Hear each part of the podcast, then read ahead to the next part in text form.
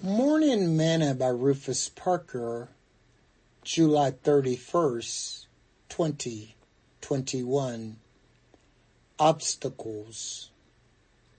And straightway Jesus constrained his disciples to get into the ship and to go before him unto the other side, while he sent the multitude away.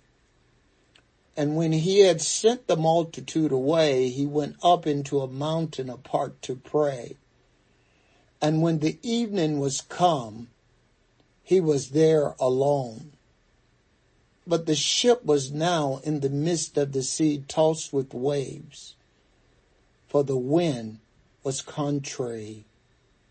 And in the fourth watch of the night, Jesus went unto them, walking on the sea.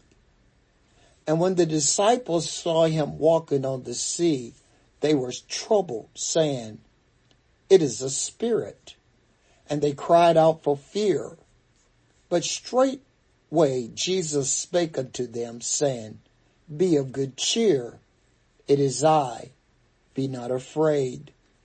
And Peter answered him and said, Lord, if it be thou, bid me come unto thee on the water.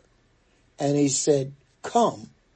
And when Peter was come down out of the ship, he walked on the water to go to Jesus. But when he saw the wind boisterous, he was afraid and began to sink. He cried, saying, Lord, save me. And Jesus immediately stretched forth his hand and caught him and said unto him, O thou of little faith, wherefore this thou doubt? Matthew chapter 14 verse 22 to 31. Today's morsel. Obstacles are those frightful things you see when you take your eyes off the goal. Peter took his eye off Christ, his goal, and he saw the obstacles around him and start to sink. Jesus' disciples get blamed by many today for a lot of things after they read the Gospels. But what they fail to realize is that in the Gospels, those disciples were in training.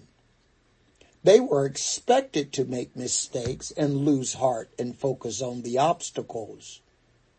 But you do not see that after the resurrection of Christ and the outpouring of the Holy Ghost on the day of Pentecost and Acts chapter 2.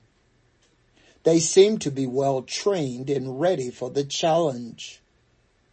They do not focus on obstacles, but rather they now focus on their goal. They focus on the loss and Jesus Christ. Sing this song with me today. I am determined to hold out to the end. Jesus is with me on him I can depend, for I know I have salvation, for I feel it in my soul. I am determined to hold out to the end. Thought for today.